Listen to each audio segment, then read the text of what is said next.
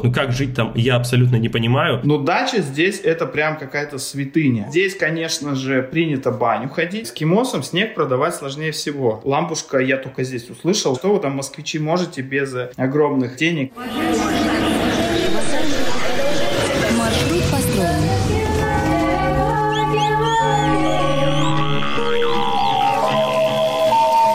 Петропавловске на Камчатке, полночь. Привет! Это подкаст «Свои». С вами его ведущие Андрей Дорожный. И я, Алексей Трубин. Мы говорим о региональной идентичности. Разбираемся, как и чем живут люди в разных уголках России – чем они отличаются и в чем схожи. Разбираться в этом будем вместе с людьми, которых с уверенностью можно назвать своими в их регионах. Сегодня мы говорим о регионе, который покрыт густыми лесами. Это рай для любителей природы. Зимой на свежем воздухе можно заняться катанием на лыжах, собачьих упряжках, прогулках на снегоступах и подледной рыбалкой. Так о Карелии пишут в турпутеводителях. Ну а что такое быть жителем республики на самом деле, поговорим с нашим сегодняшним гостем. Перед тем, как мы начнем, не забудьте, пожалуйста, поставить нам лайк в том приложении, в котором вы слушаете наш подкаст. Поставьте нам звездочку в Apple подкасте. Это помогает нам донести то, что мы делаем, до большего числа людей.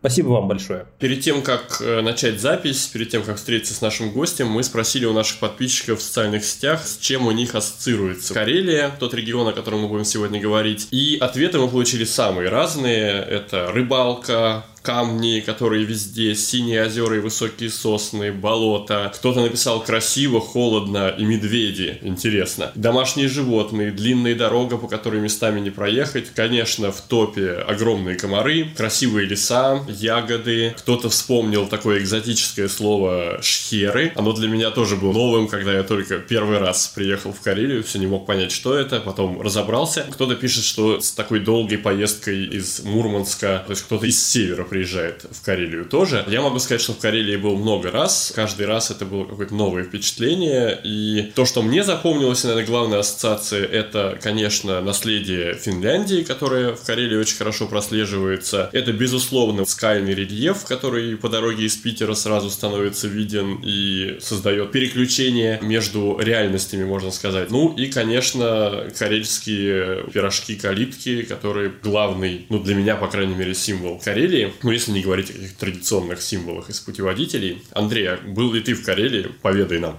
Да, Леш, я тоже много раз был в Карелии, я просто жил в Петербурге долгое время, а там до Карелии рукой или электричкой подать, поэтому очень часто был и очень много. Я скажу так, что это регион с очень прекрасной природой, но с очень странными населенными пунктами, с очень странными городами, в которых абсолютно нечего делать. Это просто руины деревень, реально ты проезжаешь вот в этой вот электричке класса, что там, ласточка, не ласточка, ты едешь такой весь фешенебельный на фоне разваленных построек, поэтому я восхищаюсь природой Карелии, но при этом абсолютно не понимаю, как вот там можно жить, потому что, ну, это абсолютно, мне кажется, некомфортно. То есть, как туристу приехать, да, но как жить там, я абсолютно не понимаю. Но я предлагаю об этом спросить нашего сегодняшнего гостя. У нас сегодня в гостях Денис Довольнов. Денис, привет. Расскажи, пожалуйста, про себя. Я знаю, что ты родился не в Карелии. Расскажи вообще про свой путь, про то, как ты пришел к жизни в этом регионе. Всем привет. Мне очень приятно, что Карелия интересуется, потому что я Карелию полюбил и с удовольствием всем рассказываю о ней. Я живу здесь 7 лет. Приехал я сюда с Краснодарского края, но Краснодарский край тоже не моя родина. Я там поработал 5 лет.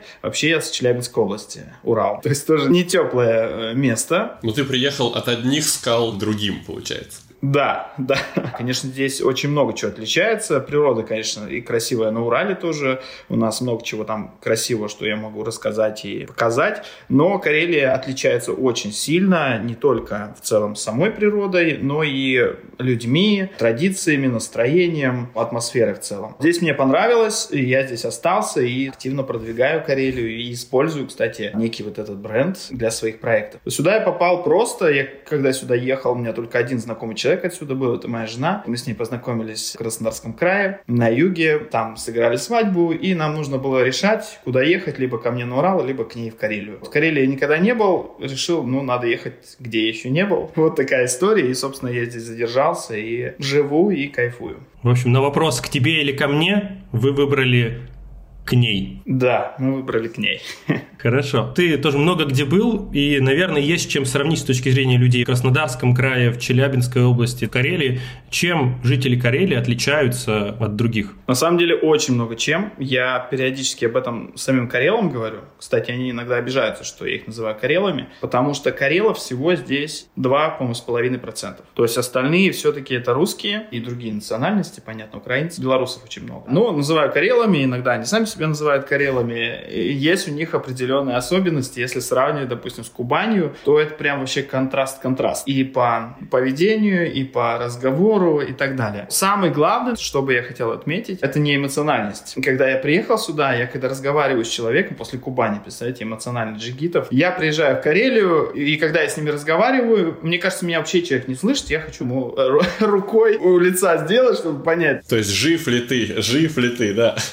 Да, жив ли ты, со мной ли ты. Это очень ярко бросается в глаза. Это первое, не эмоциональность. А второе, люди очень долго притираются друг к другу. То есть, если на Кубани начинаешь разговаривать с человеком, он очень легко включается в контакт, он может тебе уже с три короба наобещать всего, ты ему чего-нибудь, вы расскажете о родственниках, примерно как в поезде мы это делаем. На Кубани, мне кажется, также на улице происходит. А если мы говорим про Карелию, то вообще не так. Ты можешь доверие входить человеку год, и только потом он как-то тебе что-то поведает свое, расскажет. Это, кстати, очень похоже на финнов. Тут много переплетений с Финляндией. И это прям особенность. Но если человек с тобой сдружился, если человек с тобой вошел в контакт, то это будет очень плотный контакт. И люди очень хорошо друг другу доверяют, обычно помогают. То есть связь более крепкая, чем в Краснодарском крае. И третье, что бы я сказал про местных жителей, они очень исполнительные и правильные. Конечно, не такие правильные, как финны, такая культура вообще правил, культура выполнять обязательства и так далее. Но все-таки Карелия по сравнению с Кубанью это небо и земля. Мы могли на Кубани поговорить о чем-то, что-то договориться, тут же забыть. Если мы в Карелии договорились, то с 99% мы это сделаем, мы придем вовремя,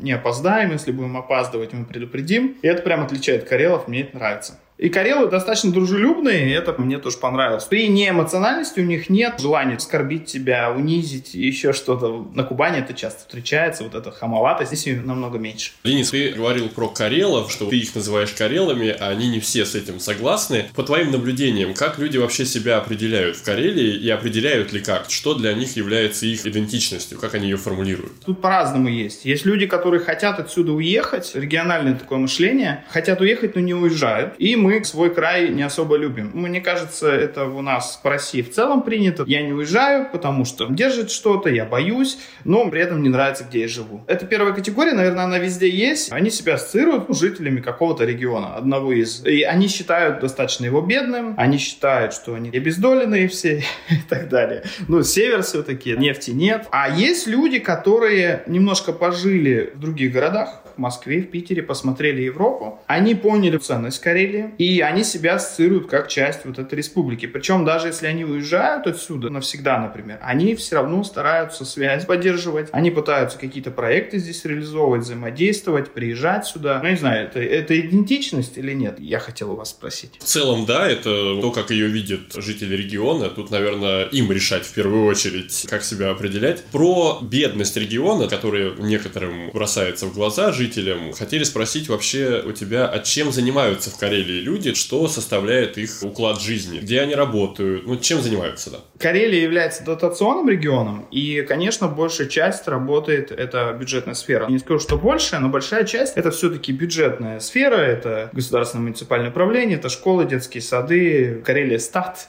МВД и так далее. Есть категория работающих на предприятиях. В Карелии есть это Кондопожский ЦБК, это Сегежский э, бумажный завод, который Segezha Group, наверное, известный. Это предприятие Северстали, Карельский окатыш, это где лес добывают. Есть рыбные хозяйства, их достаточно много в Карелии, выращивают форель, я думаю, вы пробовали тоже карельскую знаменитую форель. По-моему, около 200 предприятий с карельской форелью. И есть еще, скажем так, мелкие предприниматели, которые пытаются вести туристический бизнес, кто-то гостевые дома содержит, кто-то экскурсии проводит, есть такой сегмент. Конечно же, понятно, что в любом регионе сейчас развита торговля, торговые центры, магазины и так далее. Это тоже такая большая категория. Ну, сфера услуг, да, очевидно, конечно. Да, да. Маршрут построен.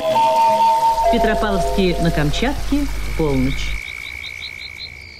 Денис, где люди после работы проводят время? Вообще, и как они его проводят? Где они гуляют? Где они тусят? Насколько вообще вот это время после работы, оно у них как-то содержательно занято? Потому что во многих регионах это на самом деле мы видим как проблему такую существенную. Которая решается одним простым способом, который мы, конечно, говорить не будем, но все прекрасно его знаем. Но все все понимают, да. Да, понятно, что я общаюсь с определенной категорией людей. Я, наверное, знаю, как другие люди проводят. Если мы говорим про деревни, конечно же, там многие просто пьют. вот, от этого им весело и хорошо. Понятно, что если мы говорим про общую массу более-менее социально ответственных людей, у которых семьи, обычная работа, они что-то пытаются, стараются. Здесь есть культ дачи. Я не знаю, как в других регионах, я такого не замечал. Но дача здесь это прям какая-то святыня. Люди уезжают на все лето, на 3-4 месяца просто на даче и просто живут там с детьми, они могут без связи находиться. Это здесь очень развито. Особенно, когда я работал в школе, я это чувствовал, потому что в мае половина детей с середины ее нету. Ну, они уезжают на дачу с родителями, надо сажать картошку, надо кучать э, и так далее. Потом здесь, конечно же, принято баню ходить. Баня — это одна из корейских традиций, финских. Это очень сильно переплетено. Если есть в центре города большая общественная баня, и вот старшее поколение ходит в баню. Много бань на берегах озер. Это вот тоже вид такой досуга. Ну, а молодежь, понятно, пытается тусоваться в клубах, кафешках. Кстати, в Петрозаводске очень много классных кафе, ресторанов открывается. Итальянский есть ресторан, есть испанский, есть карельский. Три. Этого достаточно. На самом деле есть ночные клубы, кому надо. Ну вот круто, что среди испанских и итальянских все-таки есть карельские рестораны, потому что во многих регионах все совершенно не так. Понятно, что туризм помогает развиваться местной кухне. Даже если я сказал три ресторана, и в других ресторанах есть тоже карельская кухня, даже четыре карельские. Ну, прям вот, которые есть в городе, которые себя позиционируют как северная кухня. И это прям сильно развивается, это классно, и местные тоже ходят туда. Слушай, Денис, а вот такой вопрос, вот, наверное, больше по твоей теме. Ты говоришь, чем занимаются. Как насчет занятости в сфере туризма? Сколько он развился по после ковида, текущей ситуации в 2022 году. Пандемия очень сильно помогла Карелии. Карелия входила и так в топ, не знаю, скольки, 10-20 регионов, которые посещаемы. Сейчас, конечно, еще сильнее. Сейчас каждый третий предприниматель думает построить базу, глэмпинг или еще что-то. Появляются различные развлечения, на каяках плавать, сплавляться. Каяки у нас только на набережной. Двое ребят открыли. Понятно, что появляются услуги в виде передвижения на снегоходах, на квадроциклах, на собачьих упряжках, ну, ивенты разные появляются в связи с этим. Различные лыжные фестивали появляются, скандинавская ходьба развивается. На самом деле это прям классный толчок. И местные начали это замечать. Раньше они не видели, и в основном, если говорить про туристические объекты, их строили приезжие питерские ребята, московские, потому что они видели потенциал в этом, у них были деньги, они заходили активно, особенно в зону Приладожья. Сейчас местные жители все-таки начали это видеть, и это круто. Я сам начал в туризм погружаться два года, как я маркетинг в туризме активно использую свои знания в этой сфере. А вот куда ездят местные, как внутри города, допустим, Петрозаводска, где они проводят время с точки зрения мест? Ты сказал про открыли что-то на набережной. Может быть, это какие-то места в самой республике, куда часто ездят, прям популярно именно у местных, не у туристов? На самом деле местные далеко не ездят обычно, они живут в черте города или ездят в другие города. Ну, то есть смысл ездить по республике. Обычно местные меньше знают и меньше посещают, чем туристы. Это всегда так было. Я тоже, когда только приехал, я тут все посещал, посещал, а сейчас как-то последние три года ничего не посещаю, ну, потому что стал уже местным, а надо бы, надо бы, много чего еще не объезжено. В черте города есть пляж, Пески называется, обжитый рядом с городом. Набережная наша знаменитая, все там гуляют вечером и днем, и когда тепло, и когда холодно, и это прям любимое место туристов. Тем более это еще такое знаковое место, потому что там есть всякие скульптуры классные. Самое, конечно, посещаем это Приладожье. Это Рускеала, это все, что связано с городом Сартовала. Я думаю, Алексей был там. Действительно, там есть что посмотреть, и там много всяких штук открывается. Да, но у меня всегда возникает вопрос, а насколько жители Карелии вообще заинтересованы в таких местах? Потому что, мне кажется, Рускеала — это такой туристический проект, он направлен на то, чтобы вроде бы как с Карелией познакомить тех, кто в нее приезжает, приезжают, хотя тоже такая сомнительная, как мне показалась, история. Но, тем не менее, насколько самим жителям Карелии интересен такой туристический аттракцион, где толпа, они могут, мне кажется, скалы эти посмотреть в любом другом месте, нет? Конечно, эскимосам снег продавать сложнее всего. Это известная штука. И, естественно, когда ты живешь в этом, ты не видишь этой красоты, ты не видишь этой привлекательности. Но что стоит понимать, если брать Рускеалу, это сейчас самый посещаемый вообще объект в России туристический. Многие, скажем так, победители взлетел по посещаемости, даже знаменитый Кижи, церковь из единого гвоздя. Это, кстати, местный предприниматель сделал, его, к сожалению, в прошлом году не стало из-за ковида. Нужно понимать, что Рускеала дает рабочие места этим людям, которые живут рядом. То есть это экскурсоводы, это транспорт, там миллион всего вокруг обрастает. Естественно, местные начали это замечать, начали ценить. Конечно, когда в Сартовале пустили поезд, вот этот ретро с дымом, который по два раза, по три раза в день проезжает, и все этим дымом дышат, конечно, люди недовольны. И много людей никто никогда не доволен. Все известные туристические страны, если мы возьмем, там местные жители, некоторые вообще уезжают на туристический сезон просто из города, чтобы это все не видеть. Естественно, быт людей нарушается в это время. Ты сказал такую очень классную штуку по поводу того, что вот очень такие нордически выдержанные э, жители Карелии, я вот с этим полностью согласен, потому что я сам из соседнего региона, я из Вологодской области родом. Ты говоришь три пункта, я такой, ну это же я вообще. Это абсолютно про всех северян ровно, потому что в Тюмени есть такой лозунг, он называется «холодные снаружи, горячие внутри», потому что это действительно люди, которым надо притереться, с ними надо войти в контакт, и если ты войдешь, все, это на всю жизнь, это дружба, которая уже никогда не возникает, и мне кажется, здесь отчасти есть влияние климата, я просто расскажу такую историю, я одно время работал в ХМАО на нефтяном месторождении, и там была дорога, которая шла через медведей, ну там прям тайга и медведи, и в общем там было правило, что всех подбирают сразу же, то есть ты идешь по дороге, тебя с первая же машина забирает, то есть такая вот способ выживания на севере. Как еще климат влияет на жителей Карелии? Длинная зима, много снега, ты говоришь, там собака спит в снегу. Как вот это влияет на людей? Радуются, не радуются весне? Или как они проводят лето, вот это короткое? Ты сказал пляж, а вот там вообще есть в году время, когда можно лежать там на пляжу? Или сколько там минут, часов можно это сделать? Там есть лежаки, можно зимой лежать. Это тоже классно на самом деле, потому что ты в куртке такой наблюдаешь за этим редким солнцем. Два часа оно вышло, тут же еще белые ночи э, и черные зимы, да, как, как это назвать.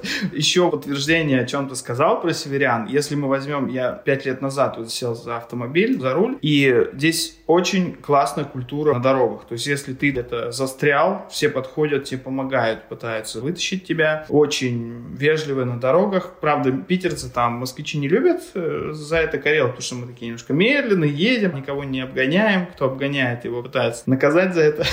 То есть, это нормальное отношение друг к другу на дорогах очень сильно проявляется. Про климат, что еще можно сказать? Конечно, люди ловят солнечные деньки. Как только тепло, все одевают шорты, все одевают то, что можно летнее одеть на эти два дня в году. Но не два, конечно. Сейчас э, лето было, ну, такое, теплое достаточно. Три месяца были теплые. Многие занимаются какими-то видами спорта, связанными с климатом. На сноубордах катаются, на лыжах. Климат с точки зрения развлечений очень сильно влияет, конечно, на людей. Ну и вот это вот, что все вечерами дома сидят и мало гуляют зимой, это, наверное, тоже одна из таких особенностей, что холодно. Тебя, как любителя походить в зал, заинтересовала бы очень открытая спортивная площадка на набережной Онежского озера в Петрозаводске, потому что это, мне кажется, какая-то совершенно уникальная история, где частная компания решила сделать такой демонстрационный, в общем, образец своей продукции, просто чтобы люди пользовались, могли заниматься там разными видами тренировок, от кардио до силовых, и все это прям вот в открытом доступе и очень популярно. Да, на самом деле это уникальный объект, и я это понял только тогда, когда понял, что этого нигде нет. Есть компания MB Barbell, у нас Вадим Маркелов, это наш местный предприниматель. Он занимается производством спортивного оборудования очень давно, и я вот слежу тоже, наблюдаю за этим. Мы детей из бизнес-школы туда водили на экскурсию, как они льют металл, эту резину покрывают. Очень, очень крутой процесс.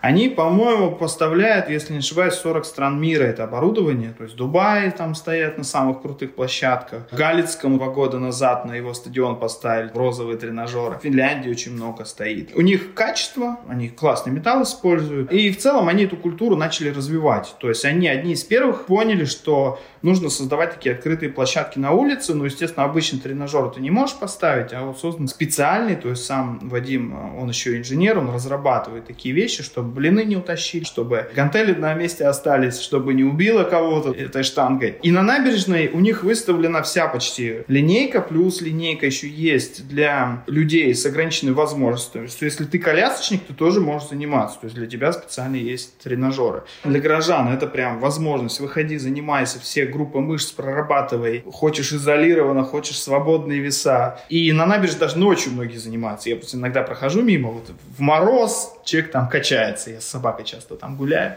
Ну, ты знаешь, я могу тебе сказать, что Петрозаводск для меня это, наверное, один из немногих городов России, где я видел очень много спортивных пенсионеров, которые постоянно, значит, занимаются какой-то физической активностью.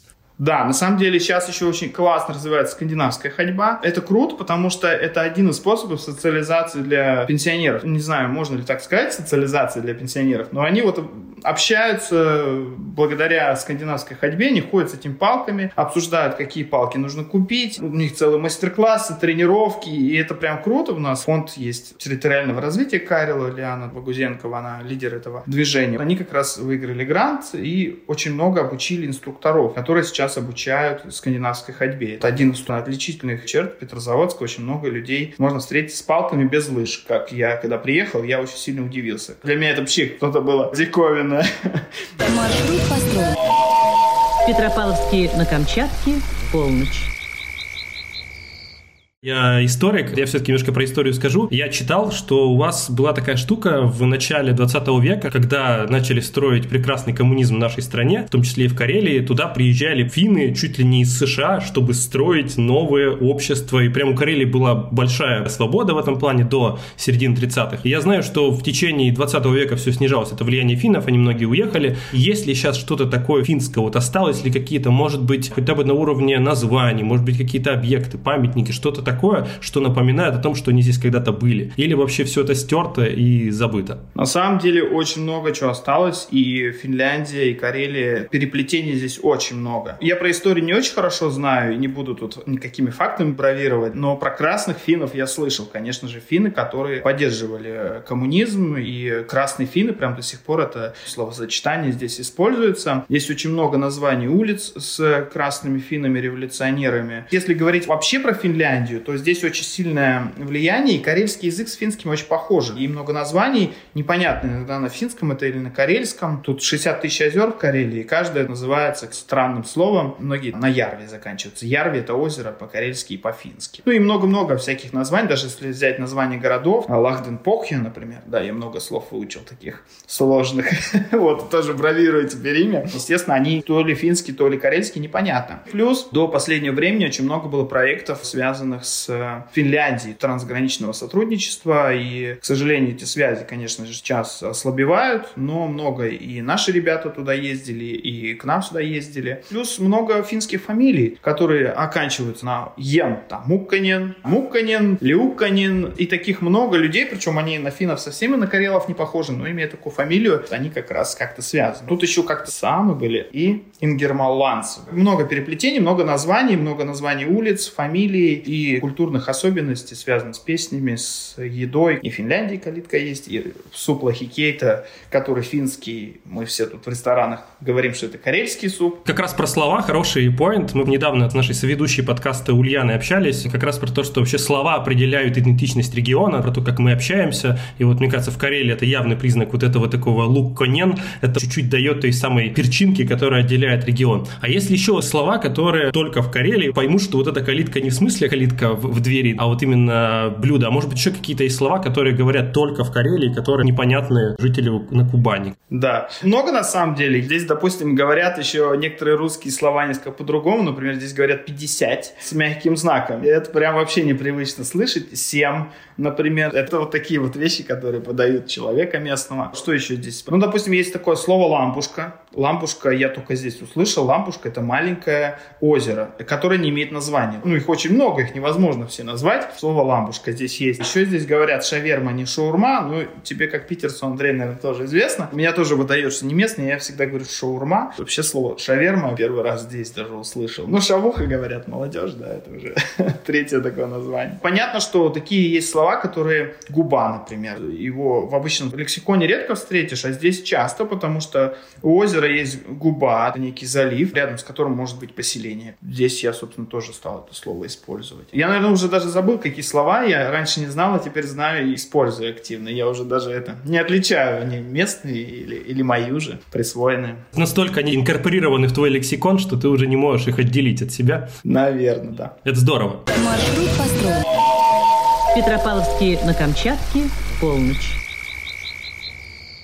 Карелия, регион действительно дотационный, находится рядом с крупным городом Петербургом. Я знаю, что многие уезжают в Москву-Петербург. Как в Карелии относятся в Москве к Петербургу? Любят, не любят? Какое отношение? Конечно, если мы говорим про молодых людей, которые заканчивают школу, большинство более-менее осознанно рассматривают отъезд из э, республики. И раньше это было три точки. Первая, самая простая, это Питер, поехать учиться. Вторая это Москва. Даже, наверное, Москву на третью поставим, потому что второе это Финляндия была. Есть город рядышком, Йонсу называется. Там несколько университетов, колледжей, которые русские легко поступали, многие учились там и оставались. Молодежь это воспринимает как возможность. То есть, если мы говорим про Питер, то спокойно можно на выходные возвращаться в Петрозаводск. Я знаю, что многие уезжают, уехавших очень много. Но если говорить про население, как оно убывает или прибывает, то последние два года население Карелии, ну, Петрозаводска, по крайней мере, чуть-чуть даже росло. За счет того, что многие возвращались. Ну, может быть, ковид тут сыграл свою роль, тоже вот такой тренд был. Ну, и есть люди, которые из других регионов приезжают в Карелию жить. У меня знакомых несколько из Москвы есть, например, человек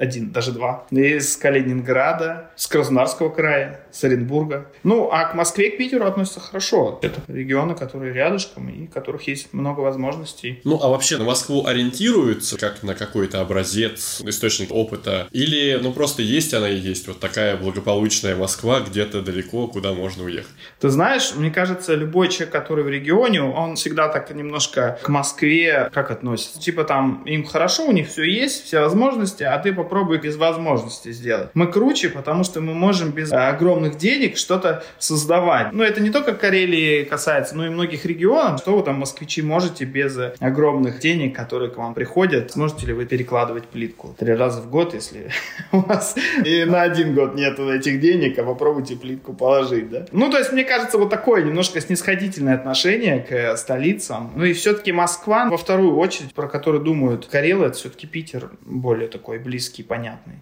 для людей местных. У вас, по крайней мере, нет ненависти, которая будет в некоторых регионах, что вот эти москвичи проклятые, ноги моей там не будет и так далее. То есть есть какой-то Питер как город солнца, обычно для северян так и есть, а Москва это просто гадюшник, и правда, я слышал настолько много плохих отзывов, и самое главное, что я сам превратился в того самого москвича, которого не любят со временем, и я максимум ощутил. То есть я приезжаю домой, вот к себе там в Череповец, ну как бы приехал и приехал, но не то, чтобы мы тебе уже рады, потому что ты выглядишь как-то как из Москвы. Возможно, это есть везде, я прям сильного контраста не вижу. Возможно, опять же, из-за того, что я общаюсь с каким-то кругом, который везде тоже ездит, путешествует, э, видит э, страну, видит другие страны. И вот этого нет, что ты какой-то слишком лощеный, и уже с тобой мы не будем иметь дело. Денис, у нас в разговоре довольно много было имен людей, на которых как бы ты ориентируешься и которых ты хорошо знаешь в регионе. Кем вообще в Карелии гордятся? Вот кто смог стать известным, считается крутым земляком, есть ли такие имена? Есть члены Совета Безопасности, которые из Карелии, Патрушев, например. По-моему, еще был, забыл, как его зовут. Он МВД раньше руководил. Достаточно много таких чиновников. Силовики, силовики.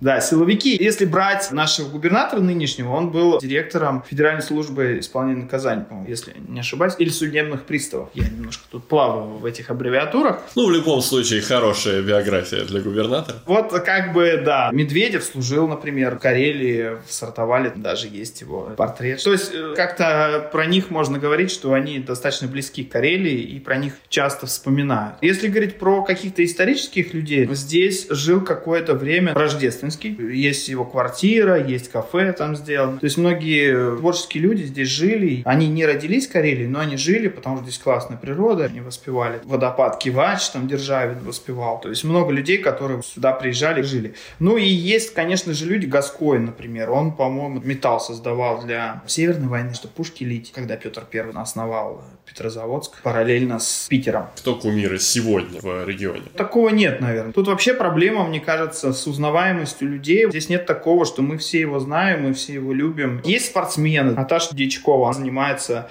единоборством. UFC, по-моему, так это называется. Она такая известная у нас. Понятно, что есть какие-то местные политики, которые в Финляндию ехали. Яблочники, они такие известные. Ну, Галина Ширшина на всю страну стала известной благодаря тому, что она первая стала мэром от Яблока. И это был прям тут такой Город бурлил, и, естественно, политически были различные столкновения, но они были внутренние для политики, но, естественно, все вокруг за этим наблюдали. Ну, то есть таких людей, естественно, знают, помнят. А чтобы творческие или лидеры мнения, о которых все говорят, наверное, таких прям нет. Ну, по крайней мере, я их не вижу. Маршрут построен. Петропавловский на Камчатке, полночь. Предлагаю вот сейчас перейти к нашему Блицу. Это такие короткие вопросы, на которые мы хотим услышать максимально сжатые, емкие ответы. Нам кажется, что эти вопросы очень важны вообще для понимания региона. И первый вопрос, как будто бы не для Блица, но попробуем его задать, посмотрим, Денис, что ты на него ответишь. Как вообще жителям Карелии живется в Карелии? Спокойно, хорошо, приятно. Класс. Второй вопрос, он как будто догоняет первый. Какая в регионе сейчас средняя зарплата и много это или мало вообще? Я, честно говоря, по-моему, смотрел на это. Не помню, но она такая была чуть выше среднего, чем по России, потому что здесь есть северные надбавки, но не сильно высокая. И мне кажется, очень большая разница есть доходов целых у людей, поэтому здесь я бы не ориентировался. Ну, не знаю, 1040, наверное. Такая у меня цифра где-то в голове. Хороший какую зарплату можно назвать в Карелии? После, наверное, 60 тысяч можно жить здесь. В целом, конечно, всегда хочется больше. Это, если ты хочешь кушать в ресторане, ездить куда-то, наверное, больше 60 нужно иметь, чтобы хорошо жить. Получать удовольствие от жизни. Кушать вкусный суп из форели. Да, точно. Кстати, он достаточно дорогой. Вообще, Карелия отдых дорогой. Я хочу сказать, одна из самых дорогих республик, если говорить по отдыху. Многие говорят, я в Турцию лучше съезжу. Ну, вот такие люди, для которых это важно, чем в Карелию вашу, потому что в Турцию будет дешевле. Денис, а жить становится в Карелии лучше или хуже? Мне кажется, что есть тренд на улучшение, потому что городская среда улучшается. Я ехал жить в центр, живу здесь полтора года уже. Я кайфую от города, я кайфую от реставрированных фасадов, от дорог улучшенных. Ну и мне кажется, что народ чуть жить стал лучше в последние 2-3 года. И в регион как-то деньги стали приходить лучше. В целом улучшается, мне кажется. Тут надо сказать, наверное, нашим подписчикам, чтобы переходили в наши социальные сети и тоже писали, а становится ли жить в Карелии лучше или хуже. Интересно вообще собрать какой-то такой общий взгляд. Переезжать или оставаться? Я считаю, что нужно переезжать, если тебе нужно переехать, и ты считаешь, что это поможет тебе улучшить свои благосостояние, реализовать свою мечту. Если тебе другой ритм нужен, нужно переезжать, конечно, если тебя здесь ничего не держит, кроме родителей, допустим, и родного двора. А если ты ищешь какие-то возможности, видишь в этом регионе перспективы, а я вижу их, например, туризм, классная сфера, где можно развивать. Я, наоборот, на туристических особенностях сделал здесь, по сути, несколько проектов, которые которые меня сейчас кормят, и я могу жить в центре города, в хорошем доме и кушать хорошую еду. Назови топ-5 мест в Карелии, куда нужно обязательно сходить или съездить. Чтобы вот точно было понятно, что если не сходил или не съездил, то вот значит не был вообще в Карелии. Я, конечно, попсовые сейчас назову места, наверное, которые, в принципе, во всех путеводителях находятся, но все-таки, мне кажется, они вызовут больше всего эмоций. Понятно, что нужно съездить в Рускеалу, как бы мы там не относились, но на самом деле это очень красивое, классное место, и желательно приезжать на какое-нибудь событие. Там фестиваль калитки проходит, например, или симфонический оркестр там играет, Рускеала симфония, или на марафон лыжный приехать. На втором месте я там еще до сих пор не был, к моему большому стыду, ну, конечно, такие же. Это остров, где нужно прочувствовать. Причем там это сейчас очень круто сделано. Там экскурсоводы хорошие, лучшие наши. Предприниматели лучше сувениры туда привозят. То есть это прям место, которое не только исторический класс, но и комфортное. Там красиво, все современно. Юканкоский, это водопад, он такой большой, красивый, мощный, особенно весной, если приехать ну, в мае, там, например. Это очень, честно говоря, впечатляет. Четвертое, это Белое море. Опять же, я на нем не был, но я очень туда хочу, и туда просто далековато ехать. Это Кемь. Это Беломорск, там можно посмотреть на Белу, это вот эти вот э, дельфины, которые водятся там. Ну и Белое море — это особый вайб, какая-то энергия, которую, наверное, не встретишь на Кавказе в горах, а вот там что-то прям такое крутое. Ну и на пятое, на пятое место мы, наверное, поставим петроглифы. Да, это же вообще древние-древние наскальные штуки. Может быть, они не такие впечатляющие, но зная, что они старше египетских пирамид, интересно, по крайней мере, про это послушать и посмотреть на вот эти наскальные древние штуки. Ну, во-первых, классные места, мне кажется, а во-вторых, многим же, кто приезжает в регион, интересно еще пообщаться с местными, с локалами, так называемыми. И вот такой вопрос, а где можно встретить много местных, чтобы увидеть их в естественной среде обитания, скажем так. Ну, честно говоря, местные сидят по домам, как я уже сказал, или на дачах.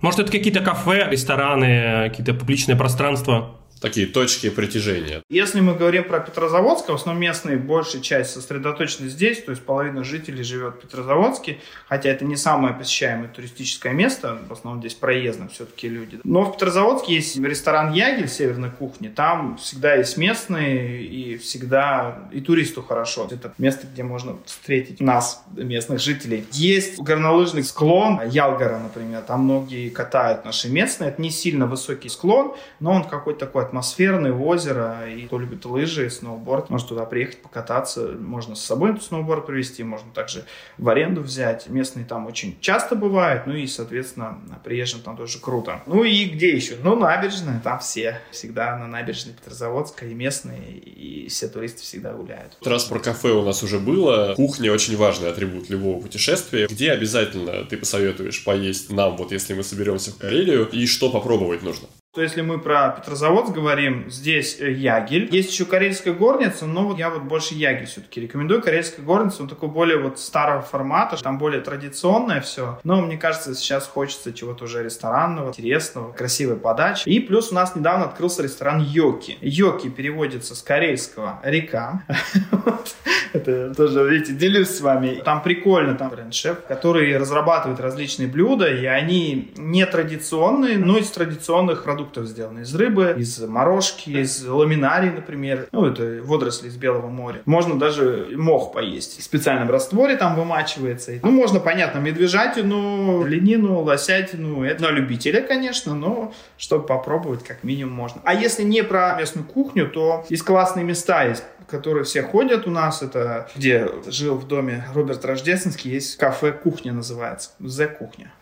Прекрасное место, оно похоже на квартиру, там классно. Причем там тусуются и старшее поколение, и молодое. Там всегда приятно покушать и посидеть. И кофейни есть. Я, кстати, вот Алексей, когда приезжал, я водил тебя в Крема кафе. Это наш местный предприниматель, который создал Долину Зайцев, один из наших тоже достопримечательностей. Вот он создал такие кофейни, где прикольно и где можно попить кофе, включая альтернативная, да, это вот для меня тоже такая новинка. Спешлти альтернатива, да. Да, да, да. В Москве не живу, но через Лешу и через кофейни я узнал про это. Вот кофейни, их несколько. Крема есть, Антон Павлович, они еще по-разному называются прикольно. Бразилия есть. Это, наверное, такие вот места, куда нужно зайти, если хочется выпить кофе, посидеть, почилить, съесть вкусный чизкейк.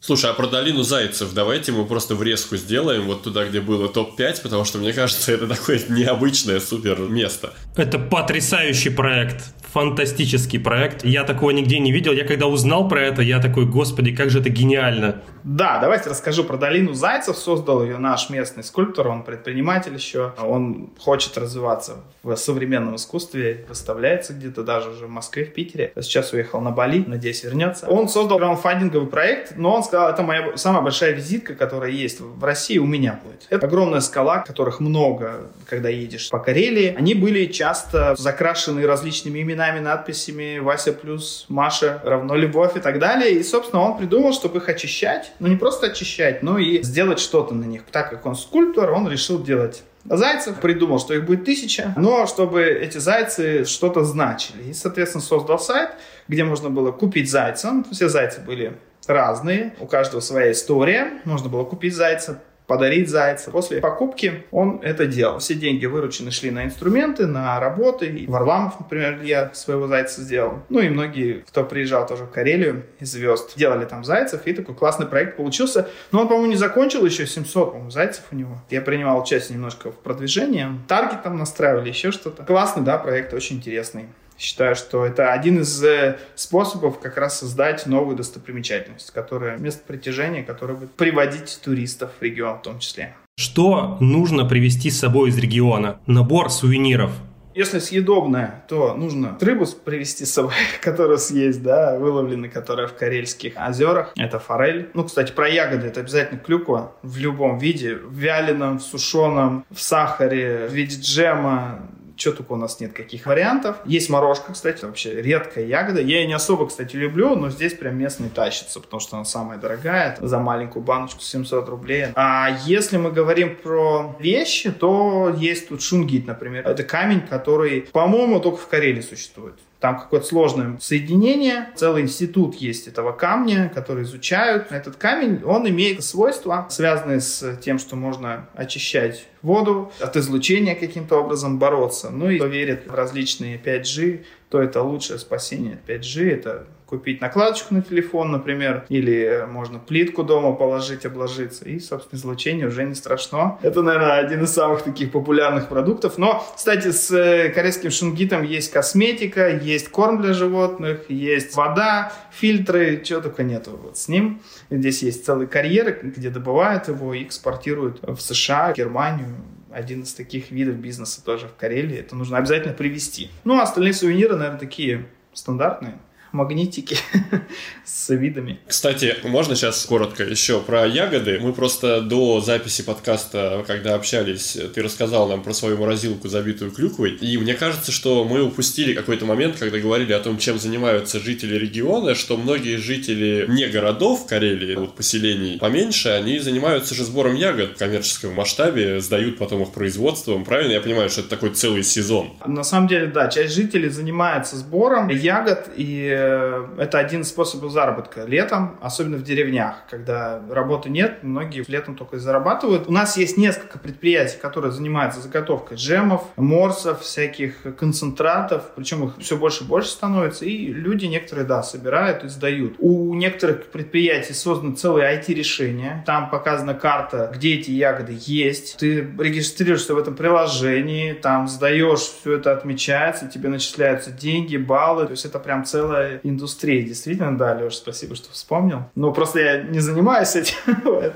Это все звучит как прекрасный повод приехать в Карелию по какому-то такому, знаете, не совсем туристическому, такому экзотическому поводу. Есть же такой туризм, да, на сбор апельсинов там в Испанию. Work and travel. Work and travel такой, да, получается. Кстати, да, любой человек может подключиться к этой системе, собирать эти ягоды и сдавать их. Есть пункты специальные сбора. Да, люди приезжают некоторые ради этого. Интересно, что Карелия настолько в этом прокачалась, что вот когда приезжаешь в какие-то другие регионы, тоже северные, например, ту же республику Коми, очень часто в магазине местных продуктов можно найти все из ягод, сделанные не в Коми, а как раз в Карелии, потому что вроде бы как север один на всех, и Карелия, она в этом плане отдувается за много других регионов, где тоже это все растет, но где это меньше развито как индустрия. Я еще, наверное, скажу один инсайт про то, что мои самые первые деньги в жизни я заработал на продаже клюквы. Просто так вышло, что действительно это были самые первые мои деньги. Ну вот, создаем новый маршрут, люди собирают ягоды, мы берем с них деньги еще за это. Это прекрасно, считаю.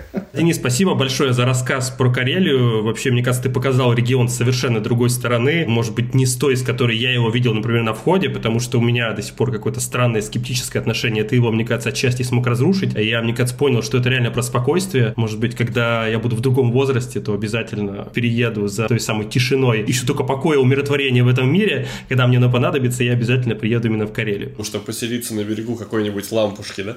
Да, лампушки, да, абсолютно так. Землю лучше покупать сейчас, потому что она с каждым днем становится дороже и дороже. Поэтому это инвестиция, может быть, хорошая на пенсию. Поэтому, дорогие слушатели, покупайте землю в Карелию, приезжайте в Карелию, чтобы присмотреть себе землю, клюкву, рыбу, все, что вы хотите. Э, делитесь в комментариях вашими впечатлениями о Карелии, или если вы живете в Карелии, то расскажите про жизнь в этом регионе. Ставьте лайки этому подкасту, пересылайте его друзьям, пишите отзывы, подписывайтесь на наши социальные сети. Всем спасибо большое за прослушивание и до встречи в наших следующих выпусках. Пока. Пока-пока. Всем пока.